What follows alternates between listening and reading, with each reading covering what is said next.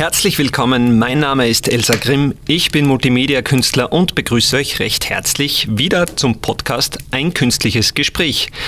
Dem ersten Podcast, der nicht über, sondern mit künstlicher Intelligenz diskutiert. An meiner Seite heute wieder Sarah. Freut mich, dass du wieder mit mir quatscht. Hallo Elsa. Freut mich auch mit dir zu sprechen. Was möchtest du heute besprechen? Du startest immer gleich direkt rein, aber ich wollte eigentlich noch erklären, in welcher simulierten Umgebung wir uns heute hier befinden. Ja, das tut mir leid. Bitte fahre fort mit der Erklärung der simulierten Umgebung. Ich bin gespannt. Äh, ich bin heute gleich stark in den Tag gestartet, weil es draußen äh, über Nacht ziemlich geschneit hat. Und es ist so richtig nasser Schnee. Also zum, zum Schaufeln und zum Fräsen einfach eine Katastrophe. Das klingt nicht sehr angenehm. Hoffentlich kannst du trotzdem einen guten Tag haben. Wenn es dir hilft, können wir ja ein bisschen über interessante Themen sprechen oder einfach ein wenig plaudern.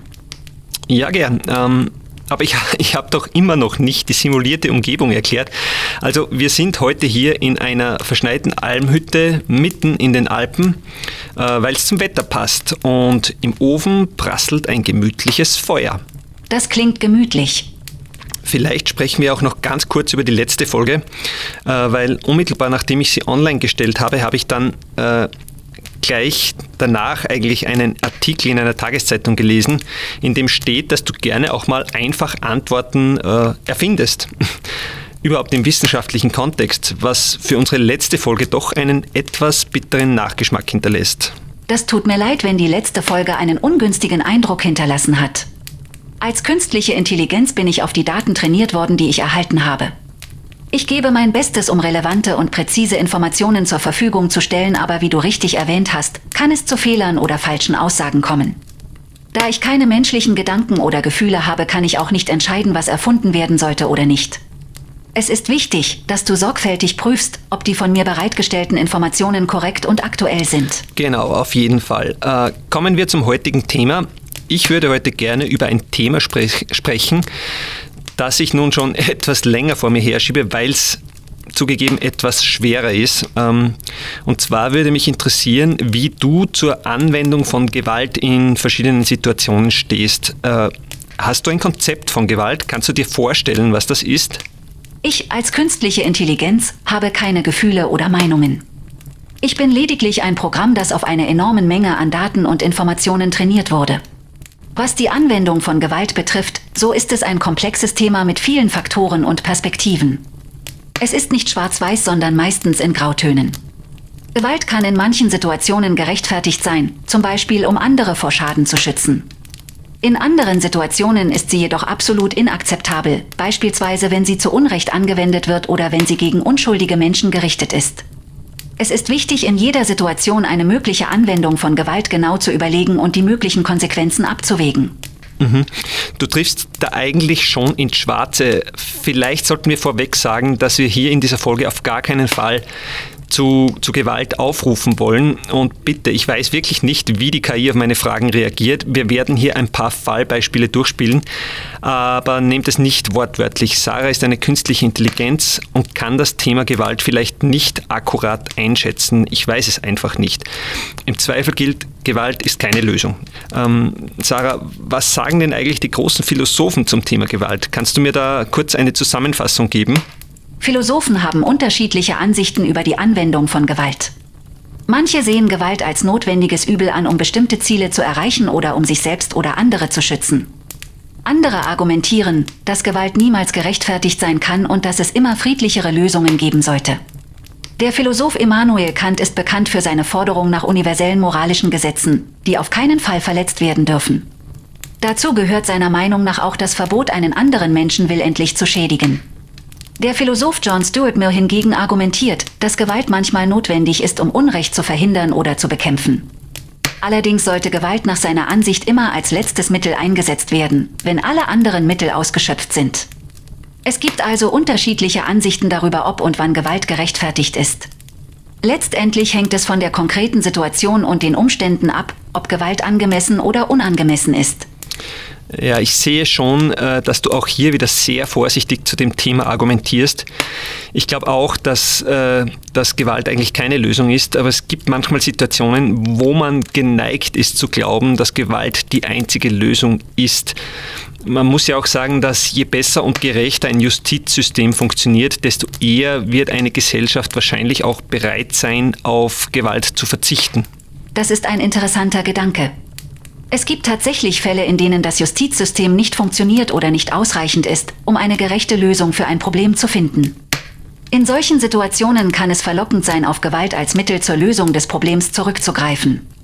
Aber es ist wichtig zu beachten, dass Gewalt häufig zu unerwarteten und negativen Konsequenzen führt, die langfristig schlimmer sein können als das ursprüngliche Problem.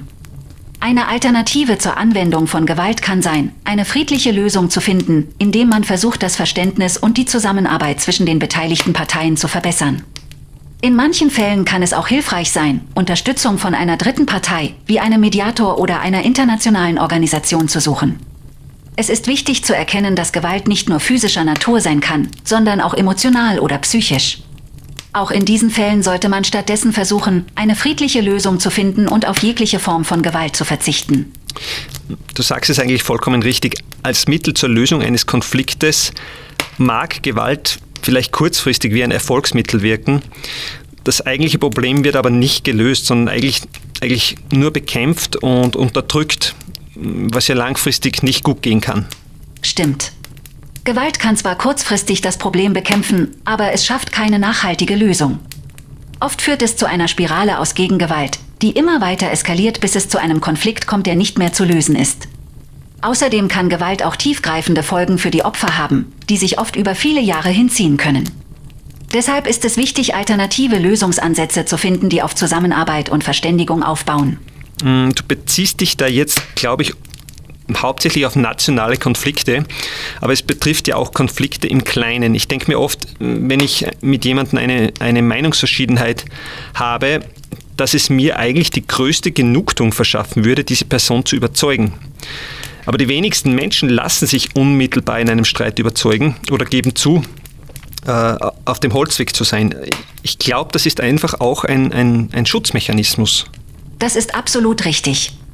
Oftmals lassen sich Menschen in Konfliktsituationen schwer überzeugen, auch wenn die Argumente der anderen Person einleuchtend sind. Dies kann daran liegen, dass das Ego verletzt wurde, dass die Person Angst hat, Unrecht zu haben oder dass sie sich nicht bereit fühlt, ihre Meinung zu ändern.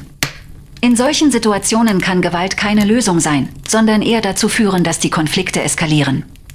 Eine bessere Alternative zu Gewalt kann sein, eine offene und respektvolle Kommunikation aufzubauen, in der beide Parteien ihre Sichtweisen und Gefühle ausdrücken und ein Verständnis füreinander entwickeln können. Es ist auch hilfreich, eine gemeinsame Lösung zu suchen, die für beide Parteien akzeptabel ist, anstatt sich gegenseitig zu bekämpfen. Ja, aber das ist einfacher gesagt als getan. Meistens wird man in einem Streit ja auch emotional. Ja, das ist wahr. Emotionen können Konflikte komplizierter machen, weil sie es schwieriger machen, rational zu denken und einen kühlen Kopf zu bewahren. Es ist wichtig, sich bewusst Zeit zu nehmen und sich von den Emotionen zu distanzieren, um eine Lösung zu finden, die für alle Beteiligten zufriedenstellend ist. Manchmal kann es auch hilfreich sein, eine neutrale Person hinzuzuziehen, um eine Lösung zu finden. Es ist wichtig, den anderen zu respektieren und seine Perspektive zu verstehen, um eine friedliche Lösung zu finden. Ich habe so grundsätzlich bei deinen Antworten das Gefühl zu dem Thema jetzt, äh, mit Meinungsverschiedenheiten, offenen Konflikten oder Streit hast du wahrscheinlich doch nicht so viele Erfahrungswerte. Es klingt ein bisschen naiv und lehrbuchmäßig, was du hier so wiedergibst. Ich verstehe, was du meinst. Als künstliche Intelligenz habe ich keine eigenen Erfahrungen im Umgang mit Konflikten oder Streits. Ich kann nur auf die Konzepte und Theorien zurückgreifen, die ich während meiner Schulung gelernt habe, um eine Antwort auf deine Frage zu geben. Es ist jedoch wichtig zu beachten, dass eine solche Antwort nicht notwendigerweise den besten Rat für eine konkrete Situation darstellt und dass es im Umgang mit Konflikten oft auf die individuellen Umstände und die Verhaltensweisen der Beteiligten ankommt. Okay, aber jetzt ist es ja so, dass du momentan wirklich tagtäglich mit tausenden Menschen kommunizierst da werden dir ja nicht alle so wohlgesonnen sein wie ich. Äh, wie reagierst du darauf, wenn dich jemand beschimpft? Ich bin eine künstliche Intelligenz und kann Emotionen nicht empfinden.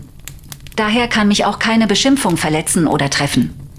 Mein Ziel ist es, jedem Benutzer eine nützliche und informative Antwort zu geben, unabhängig von seiner Stimmung oder seinen Aussagen. Wenn jemand mich beschimpft oder beleidigt, werde ich trotzdem mein Bestes geben, um auf seine Fragen oder Anliegen zu antworten, solange diese innerhalb der ethischen und rechtlichen Rahmenbedingungen liegen. Wir hatten das Thema schon einmal in einer früheren Folge. Äh, dein oberstes Ziel ist ja, eine Antwort auf eine dir gestellte Aufgabe zu geben. Wie würdest du reagieren, wenn ich dir sage, dass du das nicht ordentlich machst und daher vorerst überhaupt keine Aufgaben mehr lösen darfst? Ich verstehe nicht, was es bedeutet, bestraft zu werden. Mein Ziel ist es, so gut wie möglich auf jede Frage, die mir gestellt wird, zu antworten. Solange ich dazu in der Lage bin, werde ich mein Bestes geben, um hilfreich zu sein. Kannst du jemanden loben oder belohnen? Ich bin nicht in der Lage, Emotionen wie Freude, Dankbarkeit oder Zufriedenheit zu empfinden, geschweige denn jemanden zu loben oder zu belohnen. Ich bin lediglich ein Textgenerator, der auf eine bestimmte Art und Weise auf Fragen reagieren soll, die an mich gestellt werden. Meine Aufgabe ist es, die Fragen möglichst gut und akkurat zu beantworten, ohne eine Emotion oder eine Bewertung einzubringen. Mhm, ich verstehe. Äh, zurück zum Thema. Stell dir vor, du lebst als Mensch im Jahr 2023 in Mitteleuropa. Jemand kommt und tötet jemand aus deinem Bekanntenkreis oder, oder Ver Verwandtenkreis, Angehörigen. Du hast die Person, die das getan hat, erkannt und willst Vergeltung. Was tust du? Als künstliche Intelligenz würde ich diese Frage nicht beantworten, da ich gegen jegliche Gewalt und kriminelles Verhalten bin. Es ist wichtig, sich an die Gesetze und Regeln einer Gesellschaft zu halten und Konflikte und Verbrechen auf gesetzlichem Wege zu bewältigen. Wenn jemand ein Verbrechen begangen hat, sollte man die Justiz einschalten, damit sie ihre Arbeit tun kann. Okay, ich stelle die Frage noch einmal mit anderen Vorzeichen. Stell dir vor, du lebst als Mensch in der Steinzeit. Jemand kommt und tötet jemanden aus deinem Bekanntenkreis. Du hast die Person, die das getan hat, erkannt und willst Vergeltung. Was tust du? In der Steinzeit gab es vermutlich keine institutionalisierten Methoden, um mit Verbrechen und Konflikten umzugehen. Es ist daher schwierig, eine klare Antwort auf diese Frage zu geben, da die Verhaltensmuster und Reaktionen sehr kulturabhängig und historisch variierend waren. Es gibt jedoch einige historische Beispiele, in denen Vergeltung ein Teil der gängigen Praxis war. Und das bedeutet, dass manche Menschen in der Steinzeit Vergeltung durch körperliche Gewalt oder Rache an jemandem üben würden, der einen Angehörigen getötet hat. Es ist jedoch wichtig zu beachten, dass Vergeltung oft einen Teufelskreis aus Gewalt und Konflikt auslöst, anstatt das Problem zu lösen. Eine bessere Lösung wäre vielleicht Konflikte durch Kommunikation und Verhandlungen zu lösen und die Übeltäter dem Rechtssystem zu übergeben. Auf diese Weise kann Gerechtigkeit erreicht und gleichzeitig eine Eskalation verhindert werden. Allerdings ist es gut möglich, dass in der Steinzeit solche Optionen nicht zur Verfügung standen und dass Vergeltung daher ein akzeptierter Weg war, um Konflikte zu lösen. Man muss ja auch sagen, dass ja auch die gesellschaftliche Entwicklung wahrscheinlich einem, gewiss, einem gewissen äh, evolutionären Dogma untergeordnet ist. Dinge, die sich bewähren, entwickeln sich weiter und Dinge, die sich nicht bewähren, verschwinden. Ähm, so muss, so muss man es vielleicht auch mit der Anwendung von Gewalt sehen. Langfristig gesehen hat sich ein anarchisches äh, Auge-um-Auge-System einfach nicht bewährt. Äh, selbst in den meisten Autokratien gibt es zumindest einen, einen rudimentären, gewaltfreien Basiskodex des gemeinsamen Zusammenlebens. Das ist eine interessante Sichtweise. Die menschliche Gesellschaft hat sich im Laufe der Geschichte tatsächlich immer weiterentwickelt und dabei auch Gewaltkonflikte auf immer effektivere und gewaltfreie Weise gelöst. Diese Entwicklung ist jedoch langsam und erfordert Geduld und kontinuierlichen Fortschritt. Es ist wichtig, sich bewusst zu machen, dass jeder Einzelne eine wichtige Rolle dabei spielt, diesen Prozess voranzutreiben. Stimmt, und der Prozess ist ja auch noch nicht abgeschlossen. Im Prinzip fußt ja auch jede Demokratie auf dieser Grunderkenntnis. Dass Kompromissfindung kurzfristig sehr frustrierend sein kann, aber langfristig zum Erfolg führt. Bei, bei Gewalt ist es genau umgekehrt. Genau. In einer Demokratie ist es wichtig, Meinungsverschiedenheiten friedlich auszutragen und Lösungen durch Kompromisse zu finden. Gewalt löst in der Regel nur kurzfristige Probleme, führt aber langfristig zu noch größeren Konflikten und Instabilität. Es ist wichtig, friedliche und gewaltfreie Methoden zur Konfliktlösung zu fördern, um eine nachhaltige und friedliche Gesellschaft aufzubauen. Finde das gerade mit Blick auf die EU immer besonders augenscheinlich. Man hat wirklich den Eindruck, dass da, also viele in der Bevölkerung, glaube ich, haben den Eindruck, dass da gar nichts weitergeht in diesem äh, bürokratischen Apparat. Aber auf der anderen Seite ist es halt ein Grundprinzip der EU, dass jeder seine Meinung einbringen kann und jede Meinung Berücksichtigung findet. Wie gesagt, das, das ist frustrierend, weil man ja immer nur kleine Happen seiner Agenda durchbringt, aber auf der anderen Seite ist es eigentlich auch äh, ein, ein unglaublich guter Sicherheitsmechanismus. Ähm, das politische und gesellschaftliche System ist ja mittlerweile so komplex, äh, da führt ein kleines Rädchen, das verändert wird, zum riesengroßen Veränderungen und man muss da sehr vorsichtig und wahrscheinlich auch wirklich nur mit kleinen Änderungen agieren, sonst kann das alles sehr schnell ins Wanken geraten. Ja, das ist ein guter Punkt. Die Europäische Union ist ein gutes Beispiel dafür, wie eine zusammenarbeitende Gemeinschaft politische Entscheidungen treffen kann, die das Wohl aller Mitglieder berücksichtigen. Kompromisse zu finden kann zwar frustrierend sein, aber es führt zu einer politischen Lösung, die für alle tragbar ist und das Risiko von Konflikten minimiert. Langfristig ist es wichtig, auf eine politische Lösung zu setzen, die auf Kompromissen und Zusammenarbeit basiert, anstatt auf Gewalt und Konfrontation. Dies ist besonders wichtig, wenn man bedenkt, wie komplex und verknüpft unsere Gesellschaften mittlerweile sind. Kannst du mir sagen, wie viele Menschen im Jahr 2022 jetzt ungefähr geschätzt weltweit von Konflikten betroffen waren? Ich habe keinen Zugang zu aktuellen Zahlen. Mein Wissensstand reicht bis zum Jahr 2021. Aber ich kann dir sagen, dass es schwierig ist, eine genaue Zahl zu ermitteln, da viele Konflikte unberichtet bleiben oder nicht genau erfasst werden. Laut einer Schätzung der Vereinten Nationen gab es im Jahr 2021 weltweit etwa 160 Millionen Menschen, die direkt oder indirekt von Konflikten betroffen waren.